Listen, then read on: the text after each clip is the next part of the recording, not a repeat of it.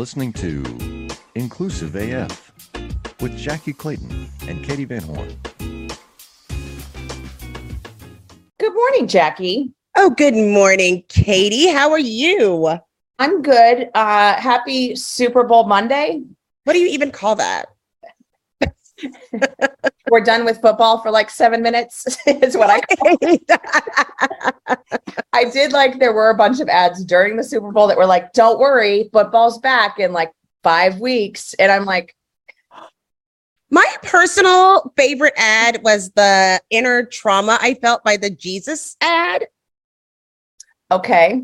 That was the one that I was just like, there were all these people yelling at each other's face, and then it was like Jesus likes all of us, and I was like, okay, there's Yeah. so many, there's so many. Like, when is the trauma gonna stop? And I was like, oh Jesus! Like, I was like, this is like, so that happened, and Rihanna's pregnant. Blessings, Yes. Yes. right? Yes. And we are blessed. And and for those of you who are just joining us, this is the Inclusive AF podcast. Yes. Oh yeah. Yes. Yes. Um, so I'm sorry, but I do want to say my favorite, my actual favorite was the um the flag football. I I don't know if you loved the flag football, which I think was women. Nike. That was yeah. great. And then like she goes to like hug her mom in the kitchen, and then her mom tries to steal her flags too. Yes. that one, I like I laughed out loud. So that was a good one. But anyhow, all right. This is the Inclusive AF podcast, and we have an amazing guest today. And um, so we're just going to jump right in on this fine Monday morning. Um, I mean, you all will be listening to it on Wednesday, but it is Monday for us. Um, so, Aurora, thank you so much for joining us. Would love for you to introduce yourself. Thank you. I'm so excited to be here. Um, hi, everyone. My name is Aurora Higgs. My pronouns are she, her, and they, them. I am a lot of things, a mess, chaotic. I am also uh, an activist and an advocate because, um, well, because it's the right thing to do, but also because I am a Black trans non binary femme in um, the former capital of the Confederacy here in the southern United States, Richmond, Virginia. Um, which means that uh, there's a lot to do in uh, terms of um, fostering equity and trying to dismantle uh, oppressive systems. And so there are, um, that's always something I'm trying to do for myself, for people who came before me, people who come after me. And, um, but I'm also not a martyr, right? I am a burlesque performer. I am um, an artist. I am. Um, I saw your I saw your face, Katee, when I said burlesque performer. I I love doing burlesque. Let's discuss. Yes. I'm also a scholar for LGBTQIA plus things, and I'm going to talk. I actually later this month, I'm talking about um, how burlesque is a really great way to um, find liberation if you're as oppressed as you know someone like me, being black, trans, being neurodivergent. Um, and then also, I have a mural in Richmond, Virginia, and there is going to be an exhibit that I'm going to be speaking at with the artists. Uh, I'm going to be on a beer can, a limited edition beer can. What?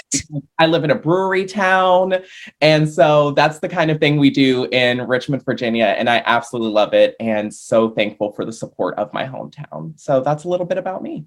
That's I awesome. love that. There's so many, there was a lot of very cool things. And in reading your bio, I think it's very, I mean, like you said, there is a lot of work, uh, a lot of work to do.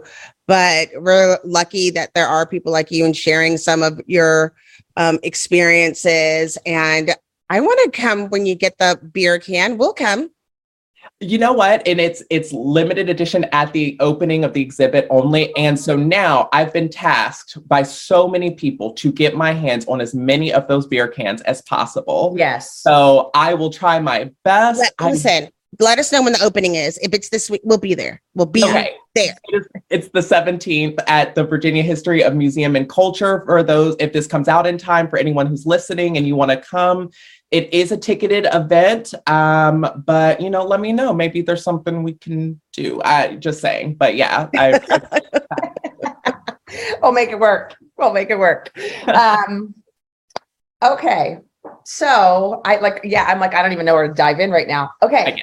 So tell us a little bit about um, kind of your uh, your coming out story. So, you know, when did you kind of realize what, you know, what were the the moments that were kind of impactful for you? Yeah, um, good question. Um, it's an interesting story because I had to come out multiple times, as a lot of trans people um, do.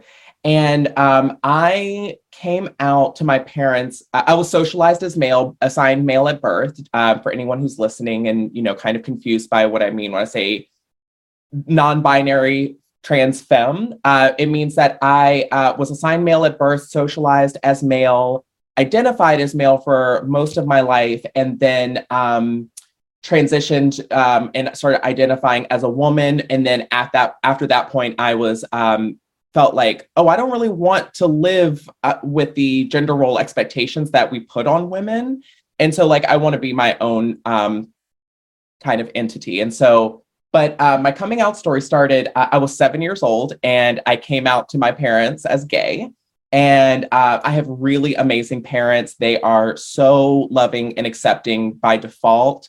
Um, and so I was taking the trash out, and right before I walked out the door, I just yelled upstairs to my dad, and I was like, "Hey, dad!" And he was like, "Yeah," and I was like, "I'm gay," and just like matter of fact, then I walked out to go go take the trash out. And the reason why I did it that way, I think, is because I just I was in school, you know, se- I'm seven, you I'm in like first or second grade. Um, I don't know children's ages in schools anymore. Um, and I just gained the language for what it means for a, a boy to be attracted to other boys. And I had little crushes, even though this was like really young, I had little crushes. I loved me some Brad Pitt um, growing up in the 90s. Uh, I am a millennial born in 1990. And so that's uh, gives a little bit about the, some of the background of like, you know, uh, what was going on around that time. Um, and so that also means that I grew up on like the tail end of the AIDS epidemic. And so a lot of that messaging was still there. And so when I found out the word for gay, I'm really lucky that I got a very neutral definition. It was not editorialized. It was just, they were just like, oh, it's like when boys like other boys. And I was like, oh, that's, that pretty much describes me. And so um, I yelled it up to my dad because I just found that. And to me, it had no real gravity. It was just like saying, Hey, my hair is like black and I have brown eyes. Like it was just that for me. And so my dad was very much, he was like stunned. Um, I, they knew though, because I was the most effeminate, flamboyant uh, child ever. And so they had an inkling. But um, yeah, my dad was like, okay, well, uh, let's let's wait till your mom gets home. Let's talk to her about that. Just and then um, th- we decided that um, when I turned 13, I would kind of revisit and see because they were just like, you just never know how things will kind of pan out with puberty. But if that's the case, fine. And so uh, was still gay and at 13. Uh, and um, and yeah, so I um, identified as male, was happy to do so. Somewhere around teenage years, I kind of drank the Kool-Aid of like, oh, like I'm a, I, I want to be like as masculine as possible, even if I'm like queer, because we have a lot of politics in the gay community around masculinity and femininity, and it's a, it's a lot to unwrap um, there. But um, but yeah, I I did that, and then somewhere around 23, I kind of started becoming a little bit like, oh, I think I want to do drag. And then at 25, I was sort of like, okay, I don't really want to do drag as much. I want to wear the makeup and maybe identify as gender queer. Um, and then at uh, around 28, my parents, we were in a car one time and my parents said, hey, it's curious, are you, you're wearing like makeup and presenting as femme a lot more and you're not really performing. So like, just curious if you're like a trans woman. And I remember turning to them and saying, I think I know if I were trans, y'all. Um, like, thanks, I appreciate it. But like, and uh, goes to show parents know best because it was like less than a year after I was identifying as a trans woman and uh, transitioned at 28 medically and publicly. Um, although I want to iterate that you do not need to transition medically or publicly to identify as trans. If you if you are trans, and you know it in your body and your in your being, you are trans or no other qualification. So I don't I know I felt like an imposter a little bit, uh, but you don't have to. It's it's that simple. And yeah, I've been living my life publicly and um, visibly and quite loudly since then. Thank Awesome. Thank you so much for sharing that. It is it's Mm. it's funny in listening to your story because things have changed. I'm so glad that people have gotten stopped trying to live their life so binary. Um and I I remember flash forward um my son who I call sweet baby TJ. He was 3 years old and he came home and he was like, "Mommy, boys love girls and girls love boys." And I said, "Okay." And he goes, "But mommy, some boys love other boys and some girls love other girls. And I was like, oh, really? And he was like, mm-hmm. Like it wasn't even a word. He didn't need Right. to have the word, right? Right. And it was accepting, like, oh, sweet baby. right? I mean, he was born in 2003. Yeah. And even um, my oldest identifies as a non-binary, and when recently said, "Y'all are probably non-binary or at least queer," and we're all like, "This was nothing that we would ever consider, even thinking about." And I'm so glad that there have been more safe spaces for people to enjoy, and you do have great parents. So go hug and love on them. As you know, the next time you have the opportunity.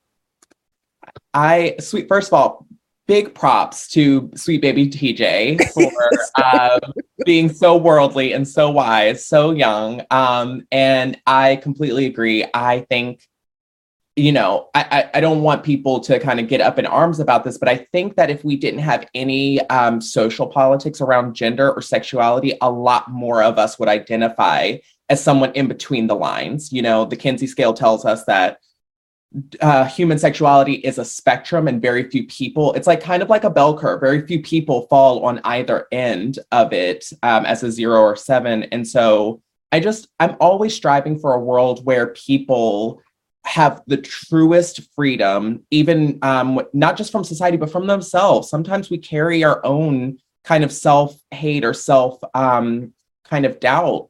And i'm i'm striving for a world uh, where people don't have to negotiate with society just to feel and present as authentically as they can. I love that. I, you know, and I, I think that's something that, you know, we've had a, a few speakers and I'm, I'm thinking about our, one of our last conversations with Eli and, you know, uh, Eli identifies as uh, two spirited. And so like it is, there are so many pieces to this puzzle. And I think that the piece that everyone gets so stuck on is exactly what you're saying. It's the, it has to be this or that. It Right. has, it has to be completely black or white no gray whatsoever. And I think the gray is where people get so just like whatever. I don't even know what like they just don't know how to handle that. And it's fascinating because it's like it's okay. you don't have to know every part, every piece That's to right. the puzzle. Like if people are happy in their skin, that's actually what matters. yeah i think the gray represents uncertainty and the unknown and i think the Mhm. human brain can be really afraid of like what's not known or what's not charted um, but i i am the living uh, proof that you can be um, you can be black and white i'm literally uh, I, i'm bi- ethnically biracial i identify um, racially as black but i mean duality has always been a part of my life i've always known that in a world that that acts like black is here and white is here and there's no in between that I've always lived in the in between and so that's just something I've carried with me ever since I was a kid and I'm so thankful to my upbringing for that. Mhm. I want to know as you're going into these different spaces and consulting, what do you see come up um, more and more that you're having to kind of discuss or that your clients hire you to come in to, dis- to discuss? What kind of things, um, topics seem to be a regular theme? Yeah, absolutely. So um, I am a, a speaker, performer, keynote. I do things like that. Um, and I'm also the VP of a consulting company in Seattle. Um, and so uh, every nothing I say here is representative of that, uh, uh, you know, the views and um, ideas of the uh, my full time work over at um, HUMiN Inc. But um, in my community work that I like to do, um, you know, as as Aurora, it is really around creating um, opportunities for learning, compassion, and empathy is what I strive for. Now, when folks come to me, they just know that you, they they know that they don't know a lot and that's that's step 1 is understand that you don't know everything and try to understand what it is that you don't understand or try to understand that you don't do not understand and so oftentimes people um, are just like hey we just love for you to come in and just talk to us about inclusion I've done um, work for uh, Legal Aid Justice Center. I've done work for the uh, my state department for um, health uh, health professionals. Um, uh, be, uh, the State Department for Disability. I'm sorry, uh, Behavior and Development. Um, and folks are just wanting right now. It seems to have somebody who is not a trauma story, who is willing to um, teach other people because as people on the margins, it's not our job necessarily to teach others.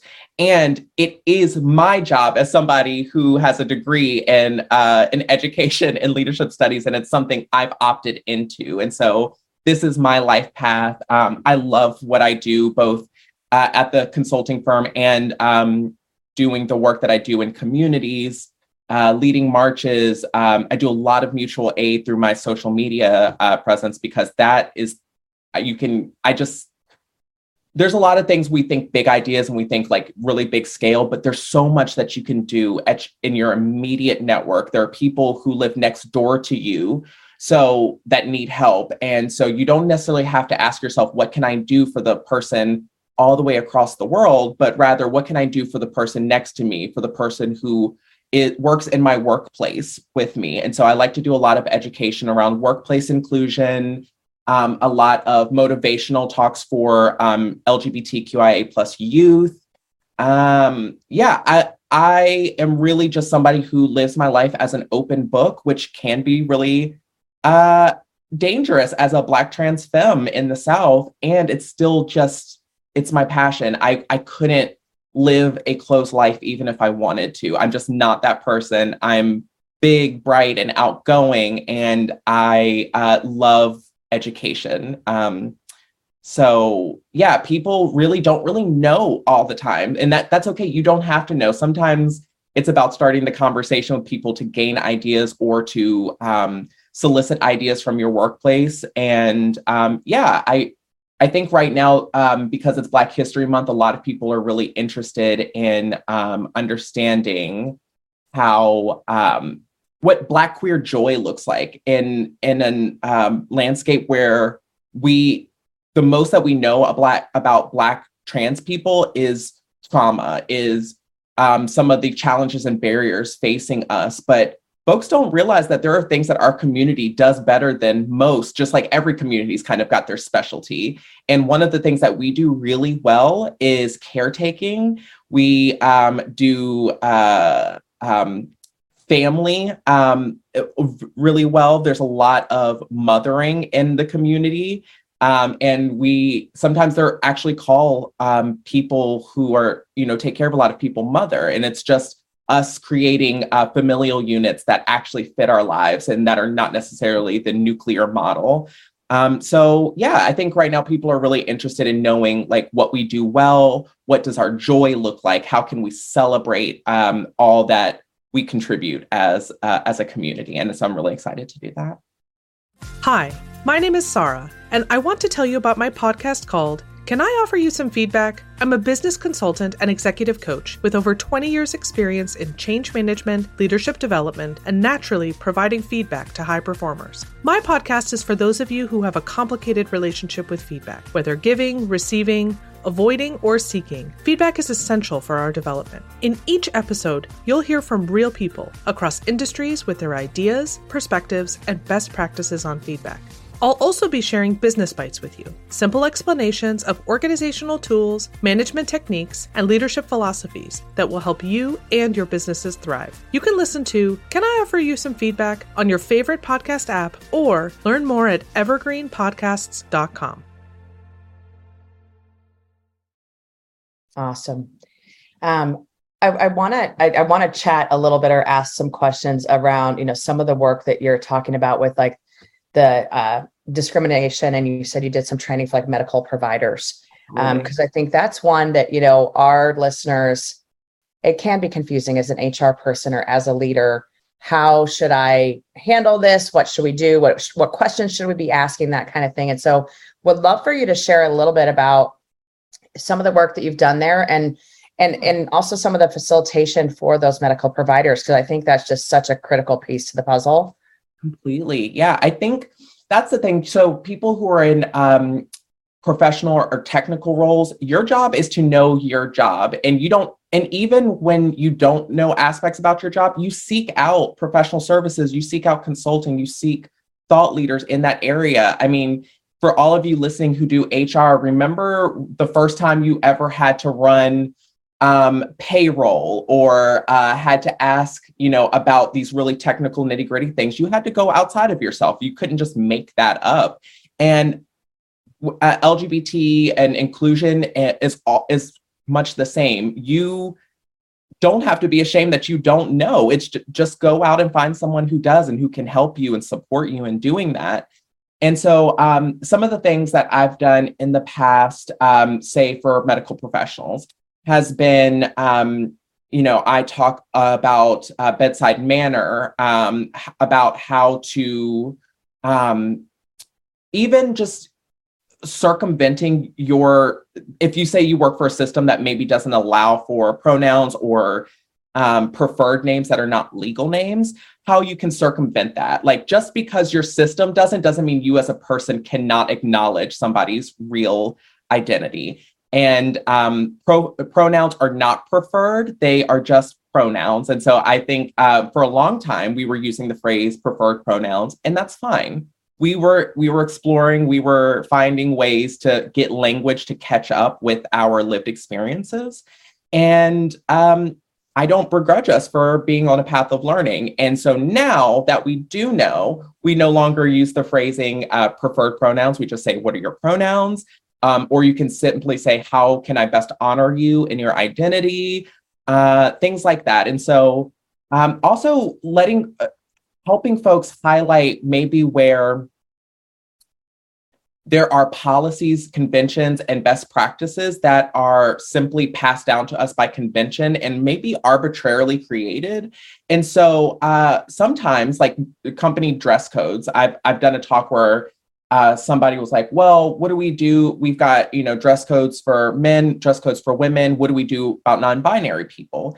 And sometimes I have to remind people that like your dress code does not have to be gendered at all That's right. There- yeah there are ways in which you and and the thing is like i get it people are thinking like okay how do we keep adding like new identities to this and the thing about it is as we move on humans will continue to nuance identity con- like over and over again. So the idea is not how to capture every new gender and every new nuance that's coming out but rather degender it so that it's not relevant. Somebody's gender isn't relevant in when you're talking about how you'd like for the to show up at work. Simply say, um, you know, professional attire. There's also racial and cultural implications to uh, to attire, and I tell people a lot. The idea of professionalism in the United States is often based in uh, white ideals and um, in Eurocentric uh, ideas.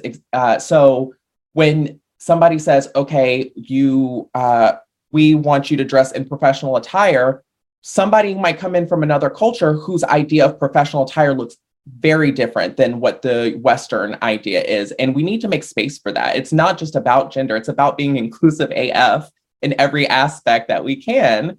And so um, the thing about uh, being queer and having queer as my politic is that the true uh, politics of queerness are also anti-racist. We are anti-ableist. We are um, you know, uh, anti-xenophobic. And so sometimes I'm coming in and I'm talking to people about how to treat their, uh, not just how to treat their LGBT folks, but how to treat their folks inclusively as possible, such that even if somebody is LGBT, they're still captured it, under the umbrella of inclusion.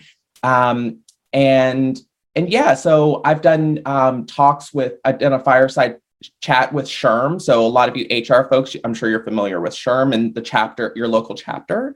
And um, yeah, I, I, you know, just letting people know that it's okay to not know everything and seek out advice. So I'm here for that. There are other people who don't get their flowers who are really good at at this, and industry needs us because industry uh, depends on the capital that humans create, and humans will always be nuanced and slightly chaotic and beautifully so. Uh, so, you know, sometimes I come in with a, a narrow scope and I widen that scope intentionally and say like it's you know if we're just talking about lgbt that's fine but we can we can easily talk about inclusion and scalable inclusion such that as many people feel like they belong as possible not just these certain groups that you're picking out because that's also a type of um, supremacy and bias is just like picking groups that are top of mind to service when you could really be doing things that are much more sustainable for uh, your entire workforce. And I'm glad you said that. And and I feel like so many people, first as they're learning these lessons, as you're sharing, need to think about themselves. A lot of people don't accept themselves and have internalized it, which makes it difficult to get those messages. And I'm and I'm very appreciative of you of saying um, to you for saying it's okay if you don't know it anything. I I know in doing the work there's people who feel shame, which turns into anger, and it's like, dude, all I said was. and like I use she her pronouns. That's all I said. And you just turned it into this big freaking spiral, like this death spiral. Um, and I think there's something that you should unravel there. And I I I learned um and I'm I it sounds like you would have learned this in education as well that as you're learning, we learned in school that somebody tells you when you're you're successful, right? Like you do a paper, you get an A, you do this, you get an A.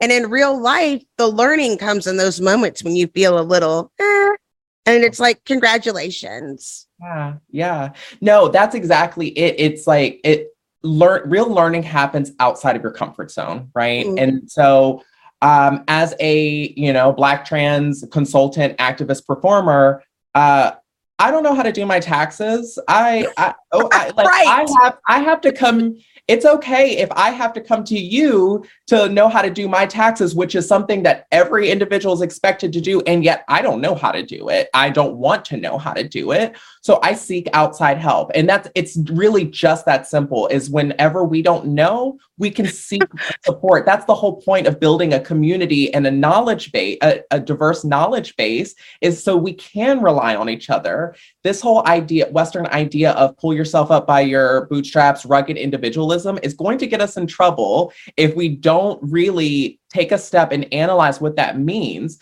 as technology um, advances, as we become more um, digitally connected with other parts of the world, we're also becoming interdependent. And Mhm. we already know this. Like, I mean, even remember in the pandemic when some countries were really deeply in the throes of um, COVID 19, we were finding shortages in things like lumber or you know um i know in special incense from like vietnam like things that we had come to enjoy we found that we did not have access to them because the folks who we depend on who live on the other side of the world were not in a good way. And so it is a myth that we are a truly independent that that you can. I also hate the um saying pull yourself up by your own bootstraps because not only is it not really realistic, it is physically impossible. So how did we use how are we using that analogy to mean anything when it doesn't Right? You, you can't. possible? You cannot pull yourself up by your bootstraps. You can't. And so like the idea that that is an analogy that is really like affecting people's minds, it's like uh, okay, I get it. I heard that too and I was absolutely I am hyper independent because I am trans and I have um you know concerns that sometimes I am going to be on the margins uh, of the world. And so there are a lot of ways where I'm like no I'm going to do it myself. Uh, but that's exhausting and it is not sustainable when uh, you know plumbers out there might think like well what does this have to do with me I know lots of tradespeople. There's actually um, a really famous uh, handy woman who's trans. Her, her name is Mercury, um, and I got to fi- think of her IG. Um, but you, uh, even plumbers can be gender um, diverse. Uh, plumbers can be, um, you know, uh, trans. They can be women. They can be differently abled, and so this work of, uh, around diversity, equity, inclusion touches everyone. And let me just say, for all of the plumbers out there, again, I don't know how to do plumbing at my house. And so I will ask you, it should be okay for you to ask me about things that you don't inherently know about. So it's Mhm. okay. We're all in this together, I promise. I don't I love plumb. I don't, Yeah, I said, yeah. I just When you just said the accounting one is the one I, I love because Yeah, I kind of totally. pre- pretend I know how to do accounting at times in my account's like, please stop, please stop touching Right. numbers. You're making things harder for me. Right. Right. But I love that you say that because it's so true. Because all of a sudden, when you say, Oh, I encourage you to read this book to learn more about various culture, then somebody will say, Oh, you shamed me, you made me feel bad. No, I did none of those things. And then, like, I remember moving, I live in Waco, Texas, and they said everybody's reading tater tot casserole. And I cried for hours and I was like, I don't belong here because I don't know what a tater tot casserole is. And I'm too embarrassed to ask what a tater tot casserole. I still don't. And then I found out what it is. And then I'm like, why is anybody making tater tot casserole? Like it was a whole thing. Okay, well, we might be on different sides of that issue because when I heard t- tater tot casserole, I heard tater tots and cheese, and I'm always in for potatoes and cheese together. Same. This one had like a cream of chicken. So we'll we'll talk about I'm it. okay. Maybe I'm maybe I'm not with that then. Okay. Yeah, I, it's I can kinda without like- that. It's kind of like hot dish in Minnesota. I was like, I don't Yeah. understand this. Like, it makes no sense. I've heard of hot dish, I've Yeah, but then it was cheese and, and potatoes. So yeah, which is much different than a hot pot. Completely I've- different. Uh, Yeah. We have a hot pot place here, which in, in Richmond, we don't have a lot of like, you know, um, we're getting better about becoming more worldly, but I am dying to try Chinese hot pot. I'm uh, Yes. Oh, it's so good. It's so Ah. good. Yeah. You'll love it. it Definitely.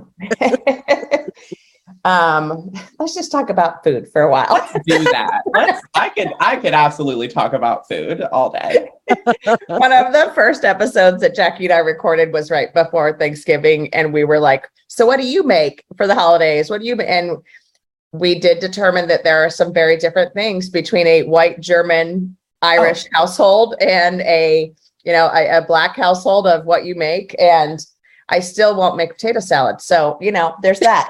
And again, I am white German on my mom's side, and then black country, like black North Carolina farmland on my dad's side. So absolutely, uh, we used to do two Thanksgivings, and they were quite different. Oh, yeah. very different. Yeah. I um I definitely preferred uh my black Thanksgiving a little bit more because we just had way more smatterings of like everything. So yeah, yes, yes. inclusive. Um, okay, so in Virginia, Yeah. um, as you you know, as you are, are doing this work, and as you're, you know, so how do you get a statue in, in or a you know a, a, a recognition such as this? Like, how does that Mm-hmm. happen? How does that come about? Yeah, so I have a mural um, Mural, in the north side. No, no, you're fine. I want a statue. Listen, and I'll tell you why because it sounds like it's j- purely vain, but there's a there's a, a a reason why this. I have no shame in like um, being very open and uh, you know um, yeah. I don't know. I I think that really quickly the reason why this was so special to me is that um, for those of you who don't know, Black trans femmes are um, one of the most uh, violated communities per, uh, you know, in proportion to their our community size. We are a small community, and yet we receive so much violence, disproportionate amounts of violence. And um, you know, for a long time, I haven't checked in in a while because it's been very depressing. But for the past five or six years, we've seen we've constantly broken records on um, fatal uh, violence towards uh, Black trans femmes. Now, trans people in general face a lot of violence, and then when you add being Black to that, then you increase your um, likelihood of violence, and then you add being a femme to that, whether you identify as a woman or the world perceives you as um, as effeminate.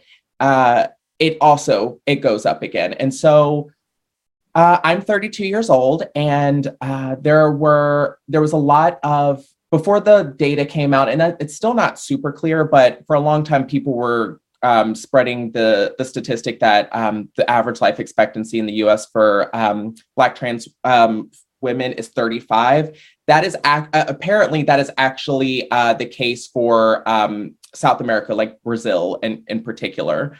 Um, here, it's not super clear because we don't do a great job of um, polling uh, and having um, cross-sectional data that I where you can identify yourself as Black and trans.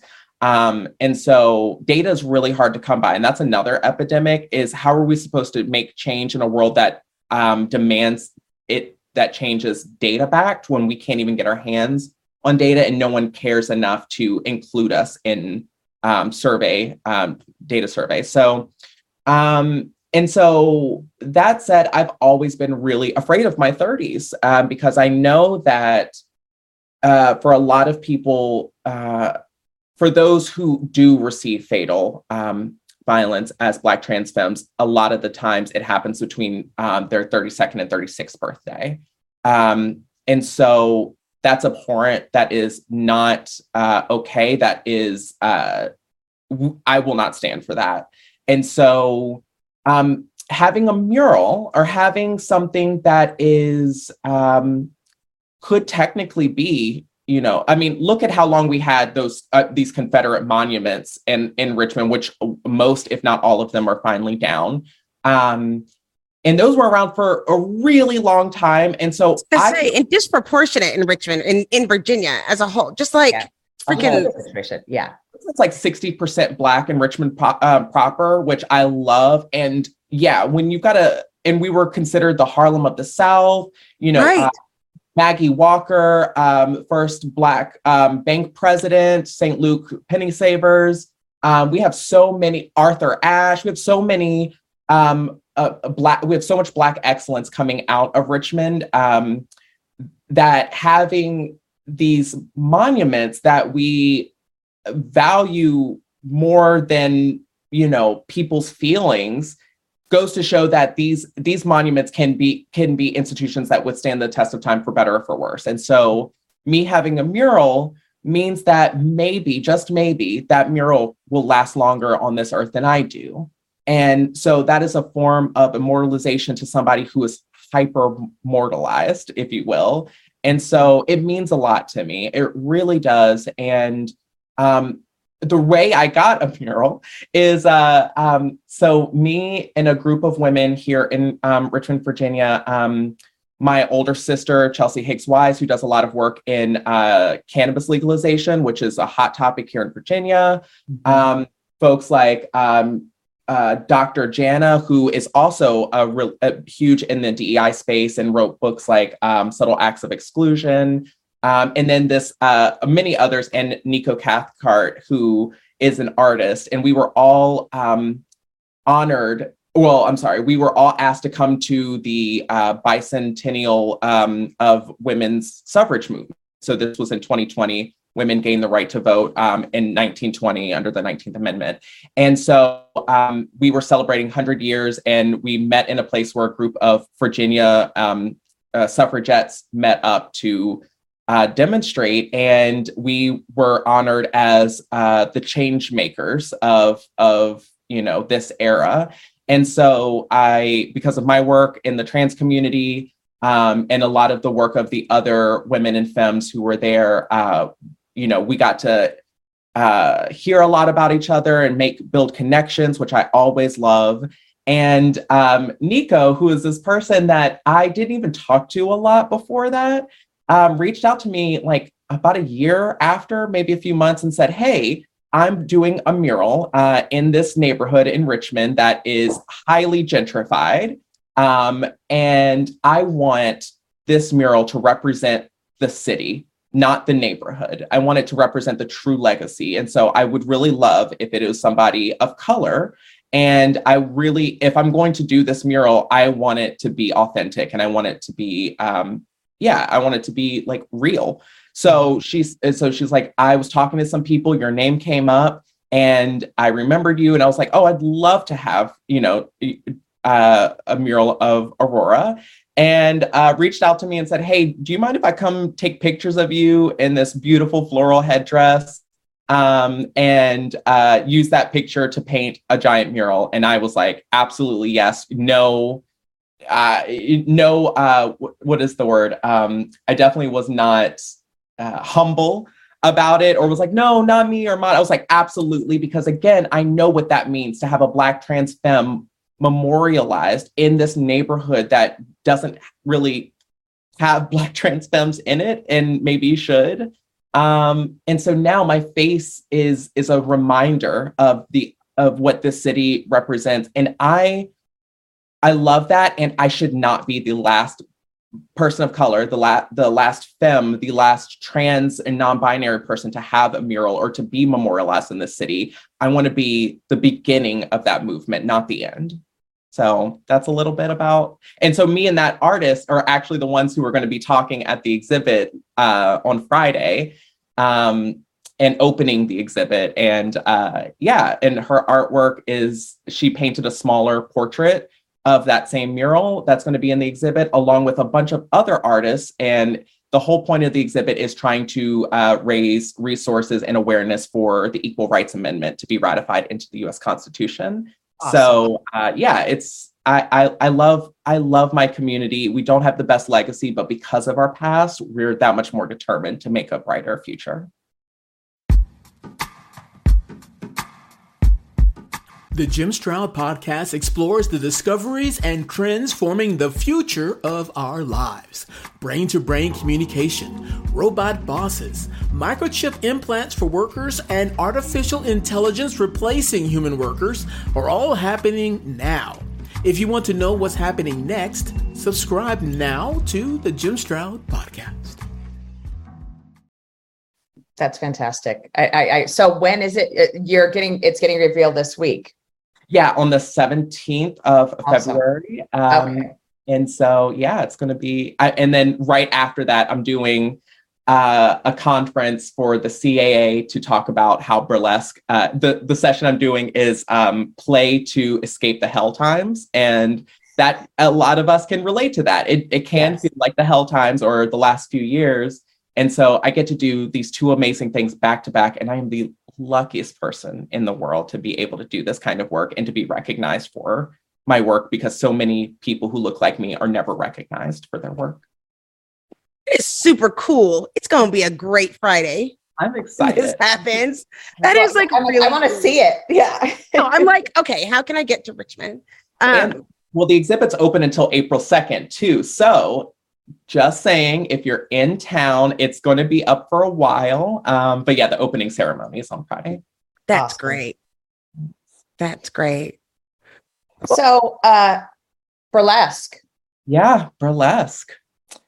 Um, I'm a fan, so I would love to hear a little bit about it. All so you said you did drag for a while. I did. I did. Okay. I'm in Arizona. And so obviously the conversation around drag shows became quite a hot button issue for us uh, at, here with the latest round of politics. Um, but would love to hear how you got into drag and then how you transitioned to burlesque because both are amazing. Yeah. So I got into drag because I was a um, drag race baby. So when RuPaul came out with the show Drag Race, um, I watched from season one. I was a hardcore stan.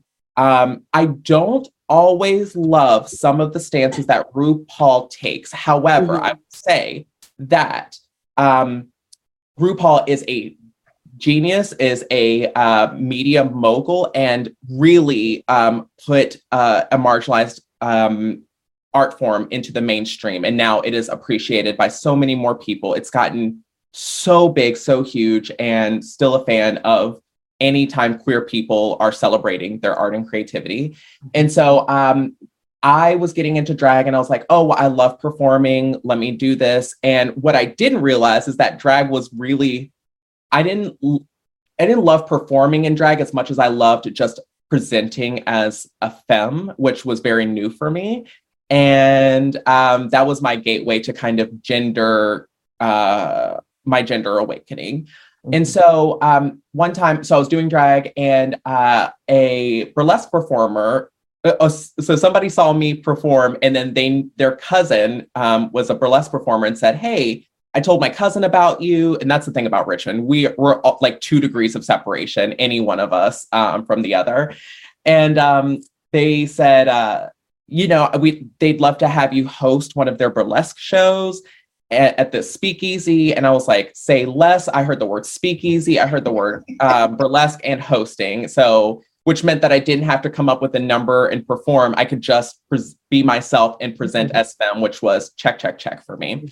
Um, and so i did that and while i was there i was enamored by the art form of burlesque. It is a traditionally effeminate art form that is well here in richmond is open to anyone. We actually have um, uh, a, uh, a a few um, male identity uh, performers bert shafter bert schaefer i'm sorry if i'm getting that wrong. Um, and and uh, you know mr blow your back out. Sorry you might have this is kind of burlesque it's it's it's sexual but it's not inherently sexual. It's more of like a wink and a nod and like cheekiness.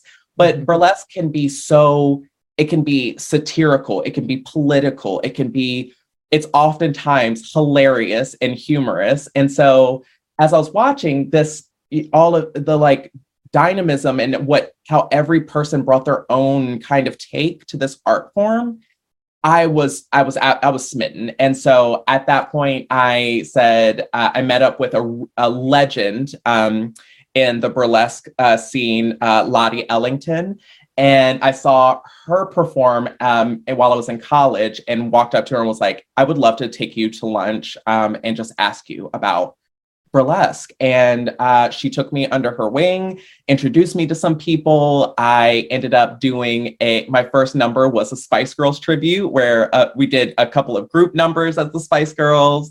Uh, and uh, we did a couple of solos, and it was so fun, so amazing. And the thing that really sealed the deal is it was so healing for me as somebody who was discovering their body as a trans person and receiving a lot of like not necessarily hate. There was some hate but there's also just kind of like well why? Like i don't know. And you know i don't why would you want to do that? Da da da. And also a lot of people saying well you don't really look like a trans woman. So like are you are you a trans woman? And you know I, again that imposter syndrome set in but the thing about burlesque is as i was revealing more of my body to the audience they were applauding more. And there's nothing like being trans and in a body that you feel is ostracized and having people applaud you for showing it and and uh, being aware of it and being shameless about it. And the other thing i love about burlesque is it is for all bodies. It is not for you know the uh, Dita Von Teese is, I think, uh, what most people think of when they see Mhm. burlesque. And Dita does a very um, refined, uh, uh, Eurocentric type of burlesque, and that is absolutely great. There are so many other types of burlesque out there, and it's not just for these conventionally uh, attractive bodies. They're for attractive bodies, no matter if they're conventional or not. They're for fat bodies, they're for slim bodies, they are for uh, differently abled bodies, uh, and black bodies, white bodies, everything in between. And seeing people with every type of body type go up and be loved by the community was so healing. It's so beautiful. And uh, shout out to Afro Tees, my absolute favorite production in the entire world and all of burlesque, who does an all POC um, tribute to burlesque, and in uh, they do a cookout in the in the summer, which is that's just the theme, and then they typically do one in the winter. So I just went to one in January. Absolutely incredible. Um, and if you haven't been to a burlesque show, go to one. Don't just look for the ones that look like the Dita Von Teese level. Go to your local burlesque performers uh, performances and ask around if you don't know where that is. You will not be sorry. It is it's unlike anything else and the community you build a community with the audience at as somebody in the audience and you build community with the performers it's a it's it's beautiful and i can't say enough good things about it Awesome. Very cool.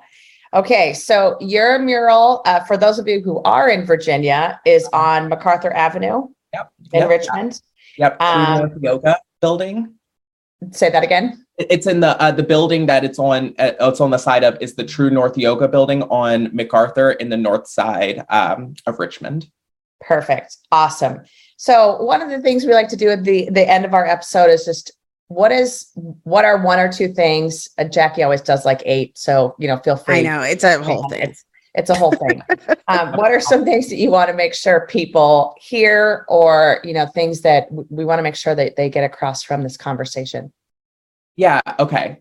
I'm gonna do eight things too, probably. Okay. Um, Probably- support the LGBT community right now because we are under so much political duress.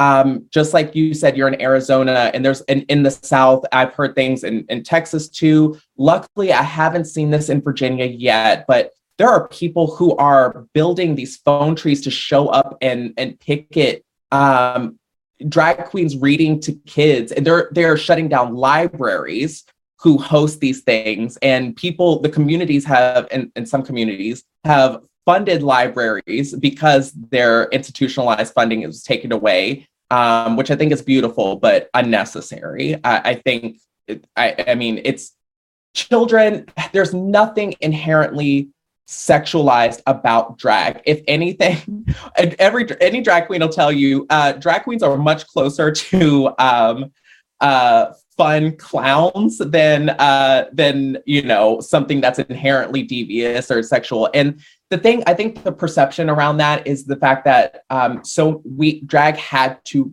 um start in clubs because it was one of the few places that we could uh do drag without being arrested. It used to be illegal to dress in the opposite gender's clothing. So they came up in, in clubs. And so, and you know, in clubs, some kind, sometimes seedy things happen. And some performers are uh, hypersexualized, but I guarantee you the ones that are have no interest in reading to your children. Um, the ones who, uh, and they're colorful, bright, kids love drag they're bigger you know they're huge personalities. They remind them of their favorite you know uh superhuman or otherworldly characters. And i think that there's so much to be gained um in uh in not creating that uh barrier.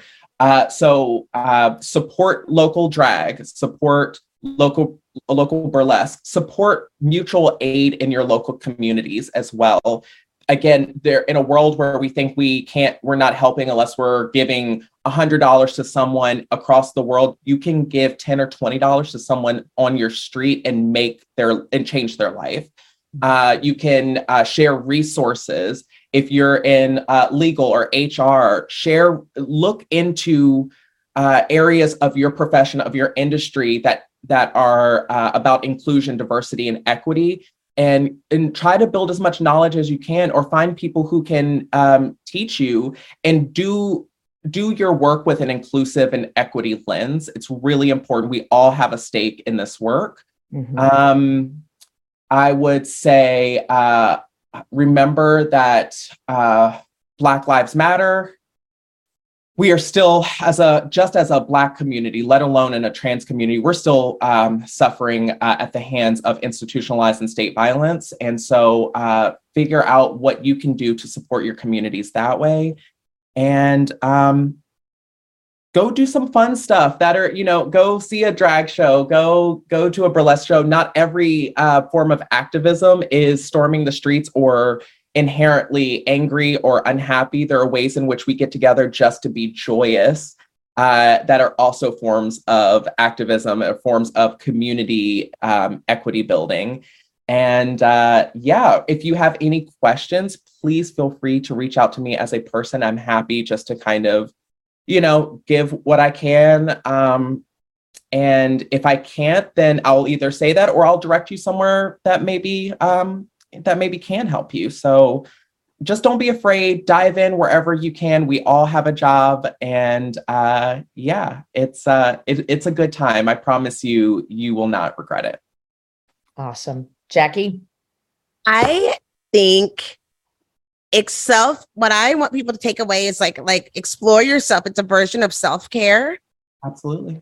Um take the time to get to know quit trying to put yourself into the binary because you can't be your true self by trying to put yourself into these boxes Mhm. and uh, to do what you can with what you have and the time that you have um nothing is too small because for some it's a matter of life and death Uh, it it oftentimes is a matter of life and death, and that's the thing. Um, and no one deserves to die because they're being their authentic self. that's right Agreed. that's right Um, I'm going to kind of piggyback on what both of you said. I think, you know, right now there are, I don't even know how many um, bills and, you know, legal action being taken in different states across the US um, to discriminate against the entire LGBTQ community, but specifically the transgender community. Uh, go understand what those things are in your community. Uh, go and actually look them up and give money where you can to folks that are fighting some of this completely ridiculous legislation.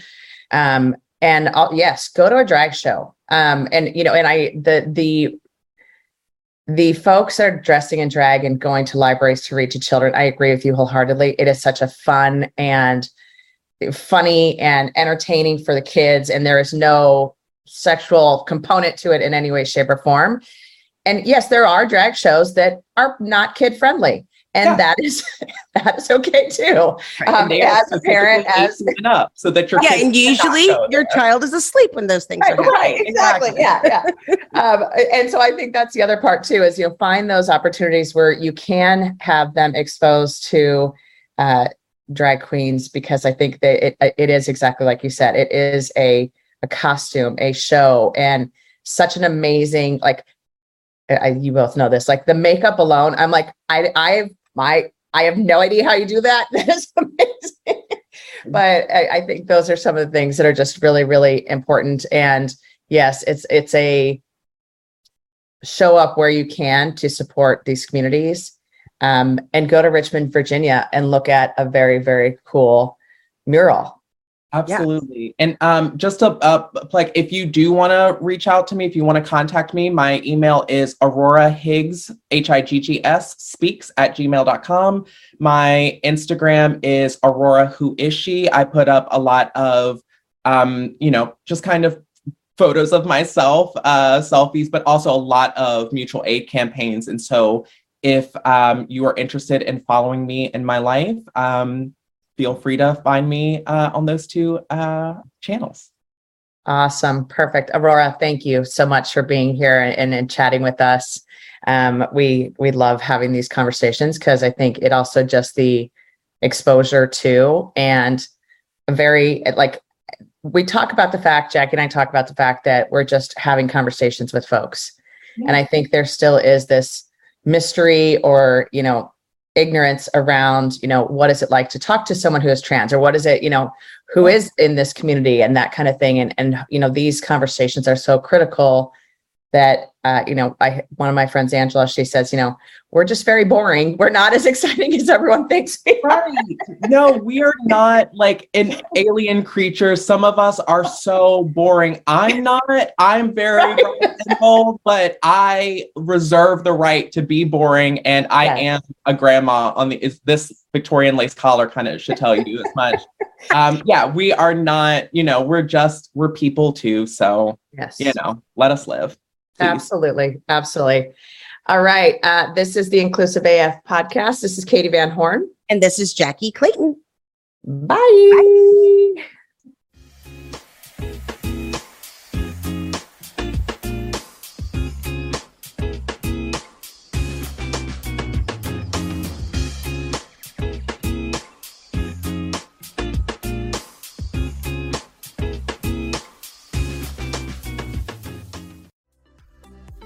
Imagine how fast we could solve the world's biggest problems if more SaaS startups would gain traction sooner.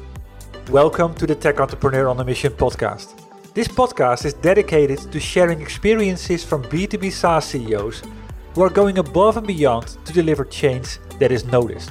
You will hear their secrets and learn what is required to build a SaaS business that the world starts talking about and keeps talking about, and how to overcome the roadblocks to do so.